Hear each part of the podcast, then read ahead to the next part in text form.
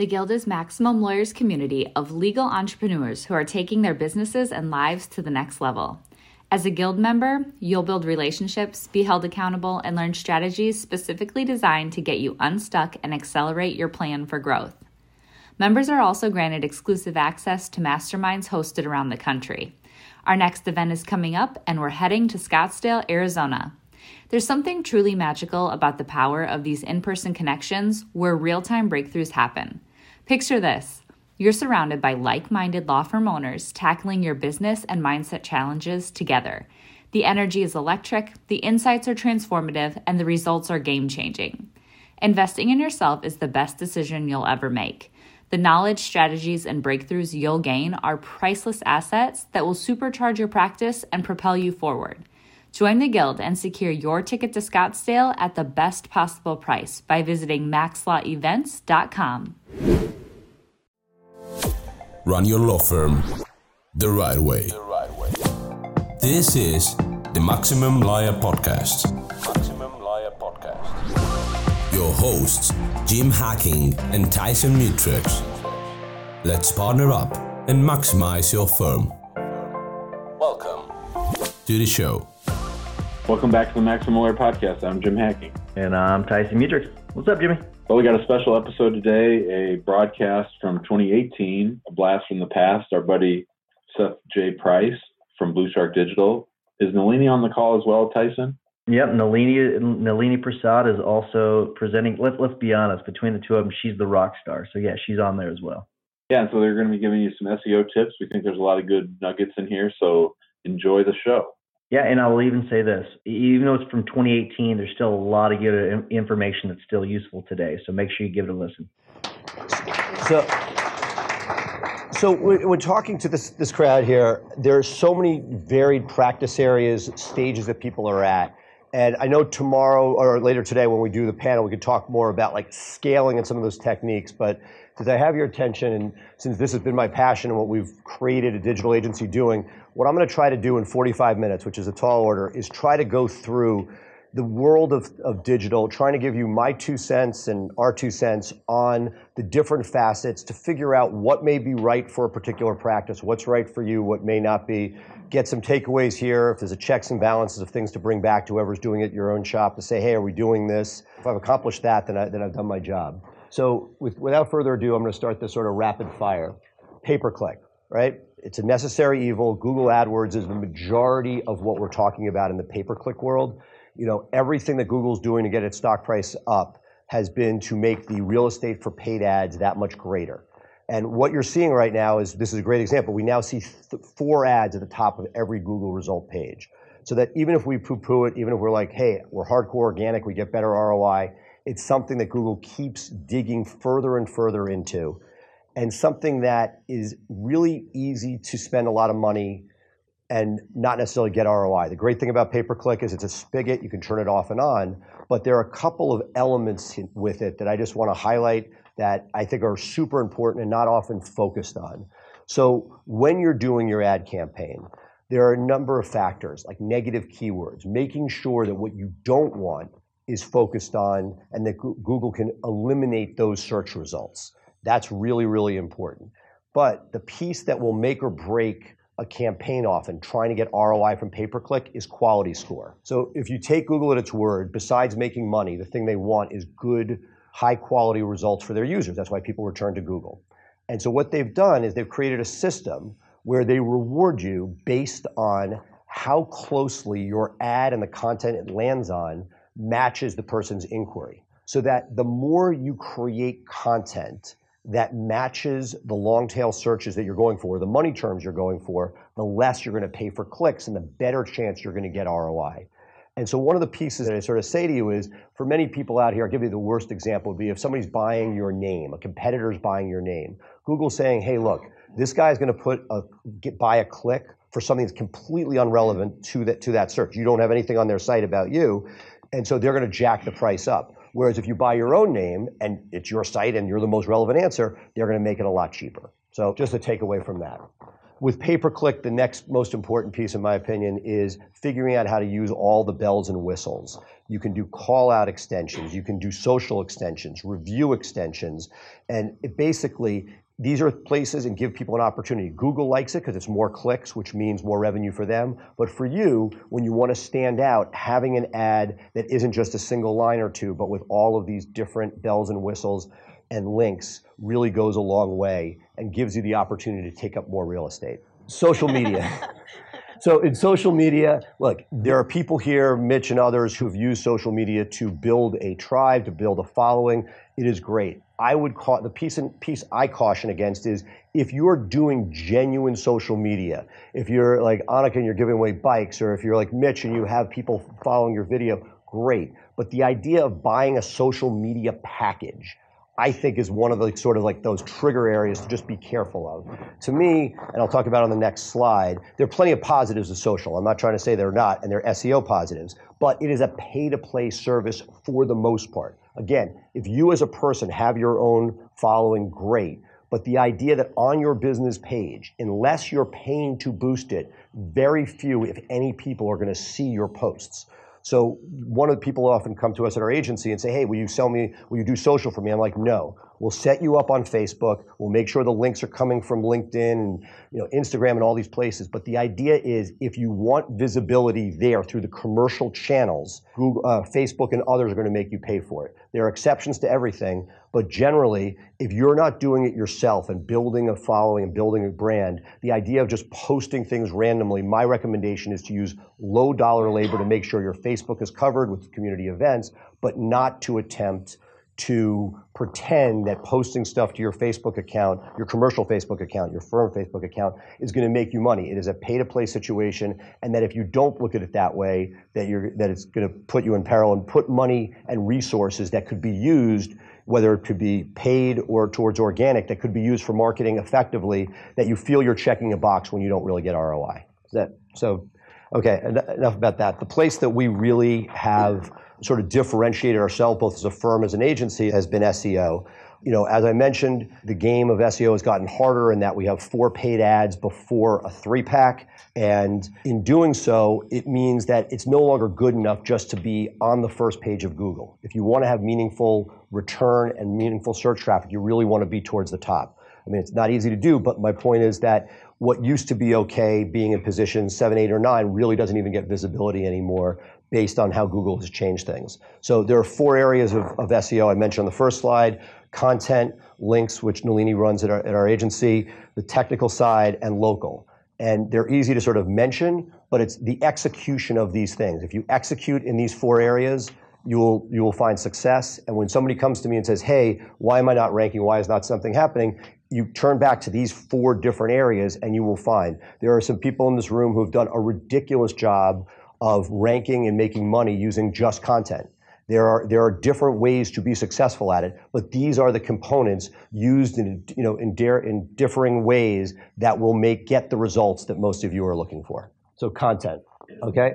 Content and is something that right now Google tells you it's content and links and content creating unique information looking to find things that are not just your money term, whether it be St. Louis immigration lawyer, that's great. You want to own that. But if you're able to get those long tail searches through content and through localization, talking about the areas, both the types of cases you want and where you want the cases, that's sort of the step one of content.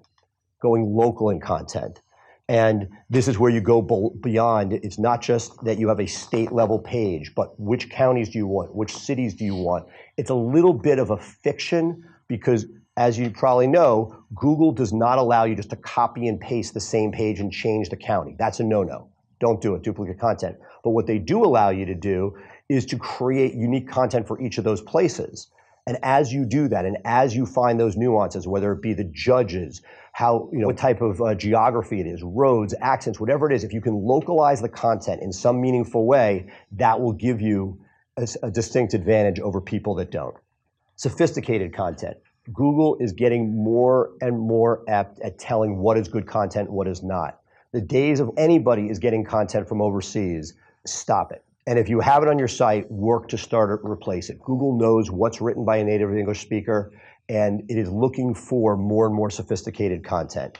And that the, if you could see this from the patents that they're filing, that Google is able to tell what is crap and what's not. And so just like you might go through and do any sort of cleanup in your business, in your life, whatever it is, that needs to be done. When we take over a new client, we triage the current site's content. Check plus, check, check minus.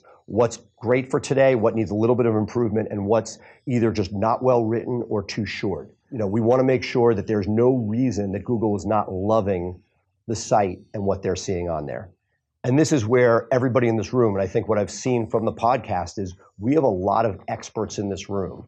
And if you leverage what you know and get it onto the page, whether it's through blogging, whether it's through video, transcribing your videos, transcribing your podcasts, if you're able to get the actual knowledge that's in your noggin onto the page, it's so far beyond what you're going to get from legal writers that are paid to do this. We believe we use plenty of legal writers. A lot of them are JDs in their bathrobes sitting at home with young kids.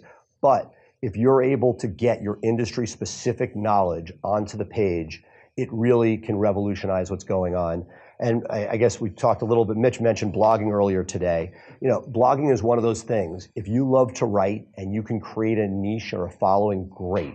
But if you're doing this just to do regurgitated news because you knew there was an accident on a highway nearby. Again, there are exceptions to every rule, and if you're doing this with purpose, whether it be newsjacking or otherwise, and you're able to either get massive traffic and or try to land a client, great. But if you're doing it because an agency says, yes, we're going to sell you two blogs a month, to me, the, the regurgitated news is a, thing of the past. We eliminated all of our old blog posts. It killed me. We paid a lot of money for those, but we went back with real content. If you're going to spend the time and effort to pay for content, making sure that it's not regurgitated news, what I call evergreen content, something that every time somebody lands on that page, it's a potential client.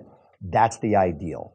So that instead of having something that's interesting, with the exception being massive traffic, but if you can't get massive traffic, it can't get to that level. The idea is to focus on things that you pay a lot of money for pay per click. We just talked about that, right? So people in competitive markets, 80 to $120 a click is not unusual in heavy PI markets. But if you're able to create content and get one pay click from it, it shows you the economics if you can get those pages to rank. And this is where, you know, taking it to the final level, which is sort of the jumping point between content and link building, which is if you can become a thought leader, if you get yourself to the point where you're thought of as somebody that people want to use as a resource, that's sort of the home run because then you're creating high quality content. Google likes it, the readers like it, and you're getting inbound links. And that's when you're doing sort of the 360.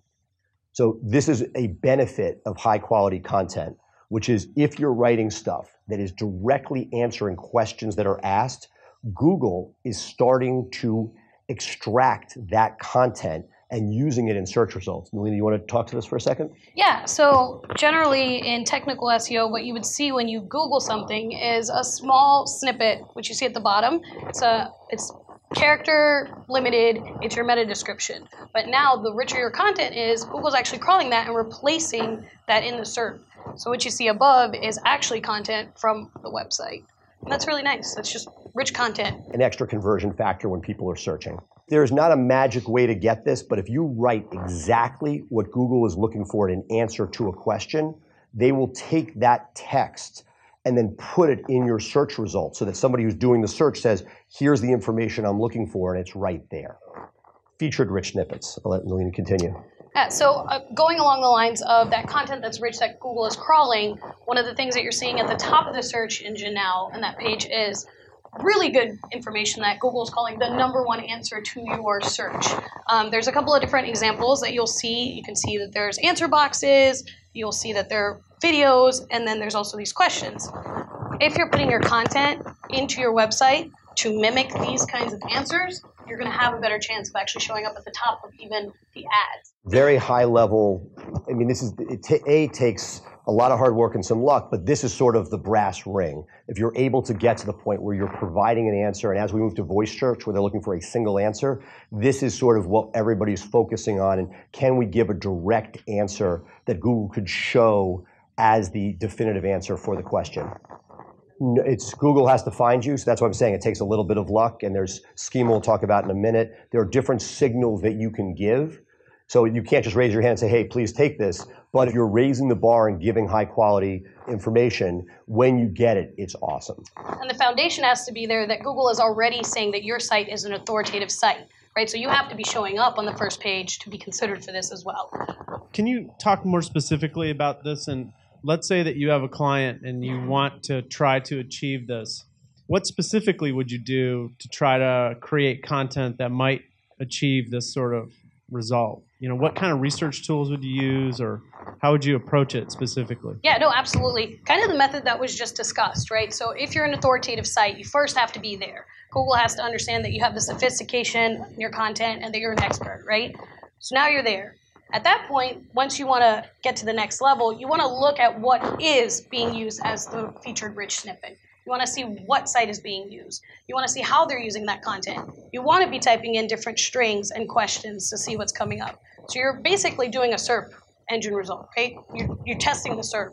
Um, you don't necessarily have to use tools for that particular item, right? But if you're looking into Moz or Ahrefs, you can see the authority of certain sites um, you can figure out what they're doing as well with their content from those kinds of tools. But essentially, I would do more of what was just discussed, And, and, just uh, research. right, and understand this is sort of what we're aspiring to. This does not happen every day. Yes. No, but, absolutely. Right, but but I'm just trying to say, hey, this is you know you you have an aspiration. This is the top of the mountain if you can get to it. It's just that next level. You mentioned speech and how uh, there's a lot of people trying to, to get on the Alexa, kind of what's the answer to the question. Does Google Home, like, is Google working on a similar type of thing where you can? Yes, so Google has the home device and it's pulling off of this, correct. So everything we're talking about here, Alexa's winning the race, but they're not with Google. Yeah. So assuming that at some point Google figures out how to win this race, because you don't get rich betting against Google, that Yeah. at some point, like if anybody with a, uh, I have the Pixel, anybody with a Droid here knows the voice search is just incredible. The Pixel's gotten to the point where I rarely type. And the, you know, if you get to the point on the home device, the conventional thinking right now is they're looking to try to give an answer. And if you can somehow figure that out, how you can give that best answer, it's going to be harder for an injury money term, but for more eclectic terms, it's something that's definitely achievable. And that you, if you're fighting for that, it's something that we have been continuously trying to figure out how to tame. Thanks. So we will now move from the. This is now we'll jump fully into technical SEO and uh, Nalini. Sort of this is we're starting with sort of the basics that need to be done, and we'll move from there into the more advanced. Thanks to our sponsor, Smith AI. Smith AI is a superior receptionist service for law firms, trusted by many maximum lawyers, including me. At my immigration practice, the hacking law practice, Smith's friendly US based receptionists respond to potential clients in English or Spanish, screen and schedule new leads, and even take payment for our consults. The best part is that they don't just handle these conversations by phone, they also have live agents and chatbots capturing leads on our website through their chat widget. They serve as our friendly gatekeepers while my team and I work uninterrupted. We get new clients and we get work done. How awesome is that? If you're in a solo or small firm, I know you'll appreciate this. Plans start at just $70 a month for calls and $100 a month for chats. They even offer a totally free chatbot, so there's no excuse. Try Smith AI today and see for yourself why attorneys like me say Smith AI receptionists are the secret to business growth. Smith AI offers a free trial, and Maximum Lawyer listeners get an extra $100 discount with promo code MAXLAW100. That's M A X L A W 100. Sign up and learn more at www.smith.ai. Trust me when I say don't let another day go by, try Smith AI. So this is more of your coding guys who are doing work on the back end of your website. This is actually going to help your question of understanding how Google was filling in the search result.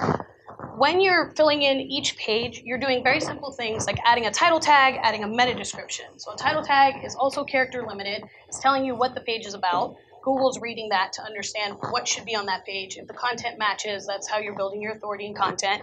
The meta description is a little bit longer, and that is what you actually see in the SERP. So when you Google something and you see the results, you'll see one line to sentence. That's what we had the picture of. Because Google is now rewarding you for having richer content as they're able to say this answers the question so much better, Google is not putting the meta description that you've created in your back end of your website. It's actually taking direct content and a longer snippet of your website. So two to three sentences, which means people have more information as they're reading that search engine page and they're more likely to click. So this is where the conversion's helping. You're putting these things into your backend because you need them there in case your content's not rich enough. but then Google is also helping by filling these in with the better content. The meta description is automatically populated with like the first few lines of whatever you were writing in your piece. Yes. So, and we need to make sure we change that Absolutely. from So- something. So that's like sometimes if you are posting a page and you automatically see that meta description, just remember like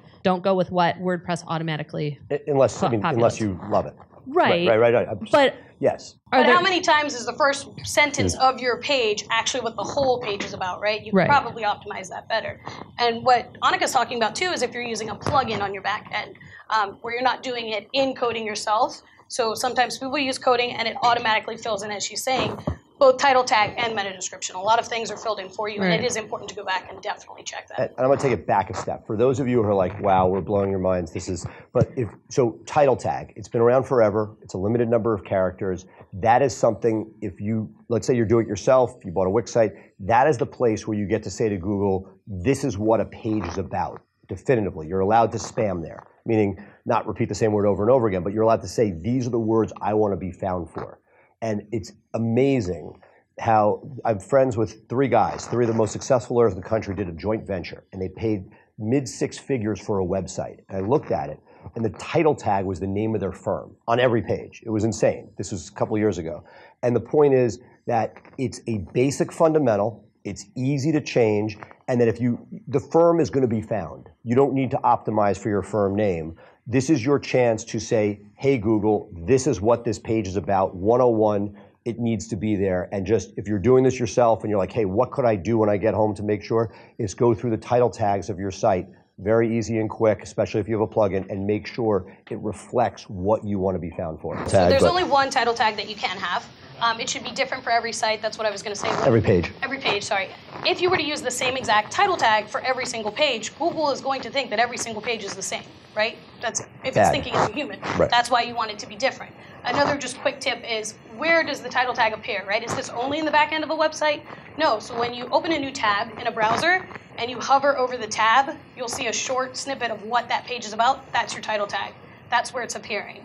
Right, as we just discussed, the meta description actually shows up and you're reading that. Title tag doesn't show up very obviously, but it's it's for Google and it's there for you too to understand what that page is on.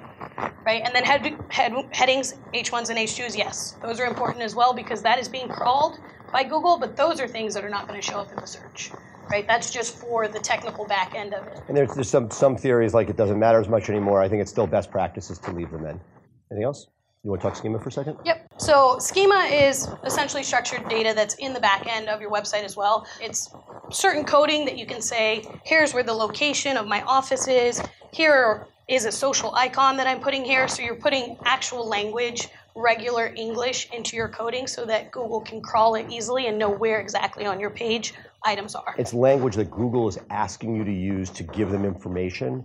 I'm not expecting people here to understand it. I'm not, you know, it's it is something that if it's not being used for you, that's a problem, and it's something that you should continue to look at and focus on because as reviews become more important, it's a way to say, "Hey Google, here's a review for this page that's relevant. Here's the location." You're interfacing with Google in a way that they want you to, and when Google wants you to do something, you should be following their lead. And this is the one topic that I would say leave it to the experts, right? Because it's very technical um, and not something that you normally will look into or try to do yourself on your back. Absolutely. So structured data, this is just what we talked about. It's schema.org. Some of you maybe heard that's the exact language that Google wants you to use. And then these are just rich snippets that you can see that occur as a result of you putting in that information in your backend. Google is able to know exactly where you're located or what your menu is on your website. So here you'll see this is a menu rich example. So when you look something up, you're seeing every single clickable item that's on our menu which is cool because that's not for every single one. You could pull up a page, this one has links, and the other five results don't. Makes it more appealing. Somebody might want to just click again, more real estate, better. more conversion. All right, so as we talked about content, the biggest takeaway, right, is that it needs to be sophisticated. It needs to be that you're the expert, and you always hear the phrase, you want an authoritative site. That's how Google is going to rank. You need content in order for your links to work. Links are only as good as your content. If I was to use an analogy, let's take it back to high school, right? You have great content, you're a great personality, people like you, but now we need other people to talk about you to endorse you. That's what link building is. It's not that you have to have it, but it helps Google understand that your content is not just an expert, but other people think you're an expert. the better the people are that are talking about you and endorsing you, the more authoritative you become to Google. So that's number one is you want to be on the best websites, the most authoritative websites. You want to be linking back from them. Um, if we're going to talk about a couple examples, resource pages are great to help you become an authority. You also could be linked as a resource from other pages. Use your network, people that know you in the community, anybody that you would link for, they could link back for you. As we talked about local, something that Seth mentioned earlier was now there's pay to play, there's ads. They're taking up a big part of the top fold of your search. The next best thing is your local three pack. One of the ways that you can also optimize in terms of getting in that local three pack is by building local links. That means that you're going to engage in your community, people who have the same city as you in their footer. The more sites you're on that share that same city, the more that Google is saying that you are now authoritative in your community as well. And that's how you can rank there. So historically, like for a while, links didn't matter. You just wanted the more the merrier. Google has made it clear authoritative links much, much better. One from CNN better than a bunch of crappy nonsense links.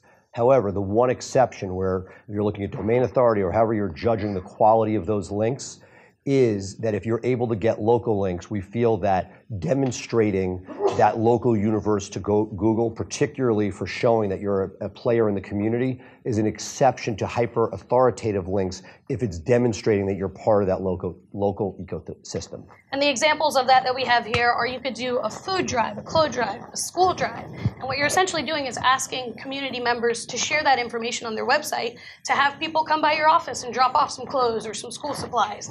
What's happening with that content is that they'll paste that this event's happening, and then for more information, click here. It's going to take it back to your home page to talk about that event. And that's where you're getting that link used locally. Um, thinking outside the box, right? Because we're not just building any kind of link, we're just throwing them out there because they're not going to help you right now. So when we say that links are good, let's do some thinking. Let's try some new things. Infographics are one that we're pretty hot. There's lots of places to go with that. But again, your infographic is only going to be linked if you have good content. That content has to come from the expert. So if you don't have the good content, who's going to say, yeah, I'll throw that up on my website? No, they'll say, none of this makes sense. The better your content, the better you have chances of links. Podcast is one that I chose to put on here because we're obviously at Maximum Lawyer, but it's also a pretty new and fun link project. There are a lot of different sites out there that will give you a link back to every single episode. So you're not just sharing the fact that you have one podcast, but every time you put out a new podcast, that's more new, relevant content use it on these sites. And if you know, if you're not already, in theory, at some point, Google, if it doesn't already, can listen to your podcast and get the words out of it. But my feeling is, if you spent that much time getting it transcribed, getting it as an additional search feature, getting the pages on your website up, you've already spent all this effort, a number of different options for doing that, and it just seems like a, a nominal extra amount of effort to bring additional gravitas to the site. Ahrefs is one of the tools that we use to look at backlinks to see what other competitors are doing. You can also test use it to test your website and see how that's doing. It's also a good way to see if your link profile is fresh. So links will come down once an event is over. Then maybe you have to go back and write a blog about the winner or something that'll keep that link fresh. You just want to make sure that you're making sure there's a constant flow of links. And look, this is when, when people come and say, hey, how, how are we doing? You know, there, there are a number of different sources for getting the actual backlinks to your site, but whichever one you use, and Ahrefs is, is one of the good ones, the question is what's being done. And so you don't want to like spike links, say, hey, today I'm going to start, I'm coming back, I'm going to do tons of links tomorrow, and you get a spike of, of 50 links, and then you don't do anything for the next six months. The idea is to make it natural, have it over time, but whatever you're doing, when somebody says, hey, why am I not ranking for something, it's generally because nobody's built any backlinks to your site or to the pages you care about. And that's, as you to follow Nalini's analogy, is you're a great person, but if you want other people to know that, somebody else has to stand up and say it. And I would say that more often than not, that is one of those things that gets neglected. It is something that you don't want to be so, it's sort of like the stock market. You don't want to look at it every day, but if you are checking it monthly to see where are you, how are things evolving, are you getting what you want, and what are your competitors doing, this is the sort of the tool, one of the tools you can use to make sure that you're staying competitive. And I guess when you're in the race for homecoming king, right, you need the most votes. So maybe five people have linked and talked about you and said you're good, but your competitor has seven who's going to win that? Who's going to be number four and who's going to be number five, right? So you're always wanting to stay up ahead of the game. And so, if you know, if you are if you are having trouble and you're like, hey, I want to catch this guy, one way is to look, say, hey, where where are they getting their stuff from? Because you already have your own stuff. If you can add a few from that, and so reverse engineering competitors is an awesome way just to see, hey, what other opportunities are out there that are working for them that could help me boost myself. Great. Local search. Sure. So local search is the, we're talking about the three pack. It's changed names over the years. It's changed. It's gone from Google Plus and Google Places to Google My Business is the current interface that you're you're viewing. And the success of getting into the three pack is this combination of both the organic that we've just talked about, the content and links, as well as this separate local algorithm that's taking into account local signals. One of the main ones being the name, address, and phone number, your citation. Short, we call it a NAP for name, address, and phone number. The key here is to let and make sure Google knows clearly and definitively who you are, what your name is, where you're located, and what your phone number is. So if you've changed names, kicked out a partner, if you've moved offices, or you've changed phone numbers, each of these things can be problematic if not handled properly, and there's a whole process. There are third-party tools I think we'll mention in a second, but at the end of the day, those will get you so far. But as people continue to use Yext and, and Moz Local, the question is what else can be done beyond them? Because as competitors sort of start to use those, you want to make sure you're not just doing the basics, but you're finding citations that are relevant. Better Business Bureau is a great one, which is it's a pay to play, but it's great for both conversion and trust of potential clients, but it's also just a great citation that's showing Google, I'm in the local ecosystem, here's a name, address, and phone number from a trusted place. And I think that this this last one, I just want to bring that to everyone's attention, as we've been saying, right? The authority of your website is what essentially gets you on that first page before you can go to the next level with all of these little things that we're talking about. So when we give the suggestions of here you can do this, you can do that, you have to first be in the game. You first have to be on the first page. Right? I mean, there's you, there are a couple of reasons that that could happen. I mean, again, it's not a perfect back and forth, but generally it's close. One of the reasons you could do it is you can currently still spam. If you put magic words, you know, in there. If you're St. Louis immigration lawyer and you call your firm the St. Louis immigration law firm, you're going to have a huge advantage for those searches.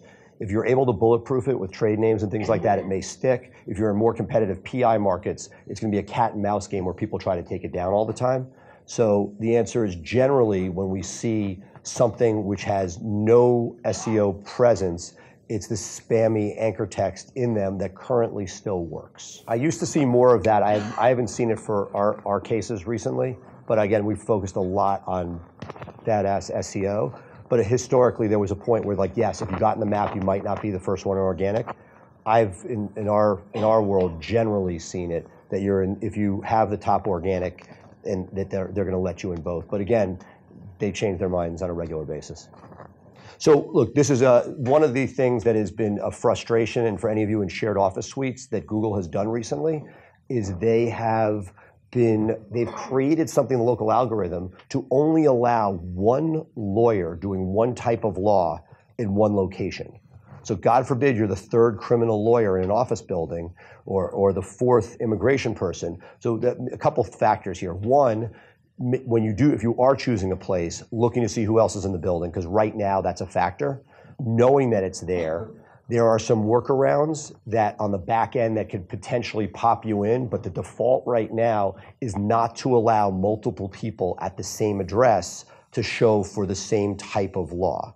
It's frustrating because if there's a place across from the courthouse everyone wants to be, but that is the current lay of the land for Google. Yes. Now, if you are a, there's we're working on stuff and we've seen that moving the pin on the map on the back end can get around that. But you know, suite number would prevent you from being a duplicate listing. They're not going to confuse you necessarily, but that right now over the last I think six months or so, mm. we've been seeing the algorithm has only allowed one. And the way you could sort of tell is if you if you're not there and then you zoom in on the map and you see a bunch of people and all of a sudden the person is there if you zoom in that's the the filter that we've been seeing in theory it's being used to prevent fraud but i think it more likely is just frustrating lawyers who are in clustered downtown locations and again some jiggling can break it free but it's definitely if you don't do anything about it, it will filter out somebody who's not number one at a single location. So we're gonna spend a couple minutes. The Google My Business is the interface that you have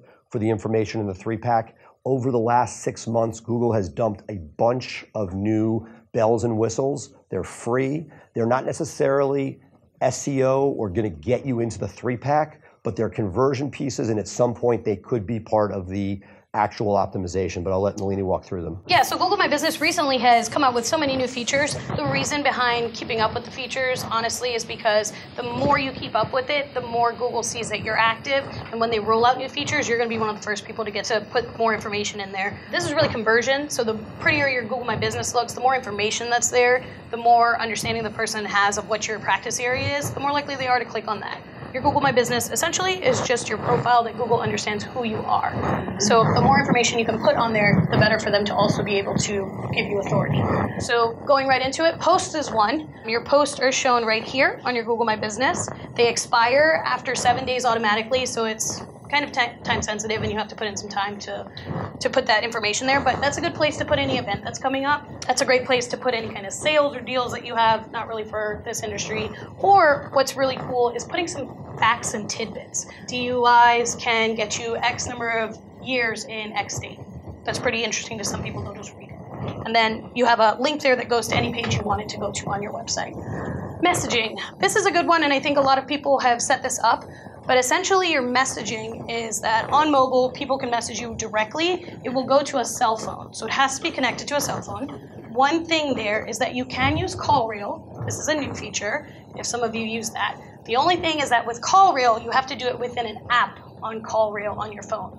You're not going to get these messages directly to your phone. So you want to be careful if you do that. Additionally, you want to be careful with the phone number that you get. It needs to be somebody that's going to respond very quickly. You don't want to have it be a call center if nobody's going to answer there because it will actually show up how often you respond. Down to this person responds in 13 hours. This person responds within five minutes. Uh, business descriptions is something that was there in the past and has come back. This is going to show right at the very top of your Google My Business, and it just gives people more information. There's a 750 character limit. It's very new, last couple months. So if you don't have one, it's an easy update. It's an easy way to add more to your profile. Multiple phone numbers is another good way that people can now use their CallRail number. If you're going to do that, you want to use the primary phone number as your call CallRail number, and then you can put your additional office numbers. The Right. only Uh, one that will show up. Well, I was going to just say, taking a step back, if we did this before this feature was here, you had a choice. You either used your phone number and you would use a tracking number at your peril, unless it was a dynamically generated number through something that comes up only when a certain page is shown. But again, a couple uses for this. One is if you have a primary tracking number and you want to be able to let Google know this is me so they're not confused. And then the second piece would be if you've moved or you lost a number and a partnership change, whatever, it's a way to be able to combine things. It's brand new, so we haven't, it's not, we don't see a history with it yet, but it's exciting and Google's finally saying, hey, we get that there may be more than one phone number and we're not going to get confused because you're going to tell us what they are. Yes. And in addition, I don't know how many of you play in the back end of Google My Business, but there's a part that's Insight, and it used to give you information for up to two weeks, but it would reset. So you would only ever have research for two weeks. Like Seth said, if you have a tracking number, you can go into your own program and you can see all of the history of it from months ago. So it's, it's much better than Insight data, and it's recommended. These are where we were talking about just Y- y- and Moz, we already Yep. talked about that. And since I think, yes.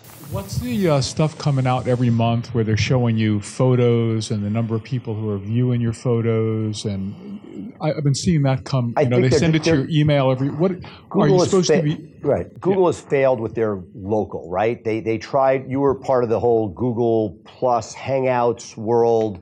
You know, before we had Facebook Live, people were spending tons of time, but it really never. I think had better technology than Facebook, but it never got buy-in. They're trying to get people, just like Yelp and others. They want you to start interacting with your local profile. When people leave reviews, they're now sending you a reminder about how many times it's been engaged in. They're trying to make it a central place of engagement. The longer you stay on Google, the more money they make. And this is all part of their master plan to make Google My Business the interface and have people adding reviews and interacting and messaging through it and setting appointments through it. They want that to be your place and they're just reminding you, hey, we're here.